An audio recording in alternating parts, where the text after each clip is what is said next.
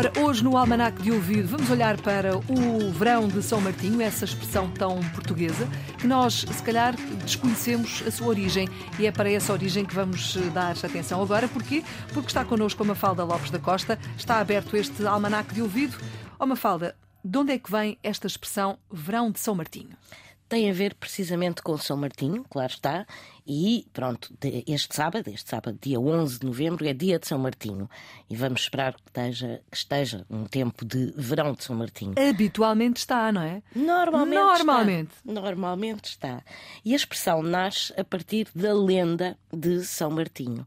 Conta-se que no século IV, um outono duro e muito frio assolava a Europa, ora reza a lenda que um cavaleiro gaulês, chamado Martinho, tentava regressar a casa quando encontrou a meio do caminho, durante uma tempestade, um mendigo, mendigo este que lhe pediu uma esmola. O cavaleiro, que não tinha nada consigo, retirou das costas o manto que o aquecia, cortou-o ao meio com a espada e deu ao mendigo.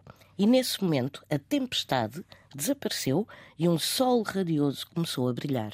E esse milagre ficou conhecido como o verão de São Martinho que ainda hoje falamos dele. Vamos esperar que sim, que se cumpra também mais uma vez este ano o verão de São Martinho.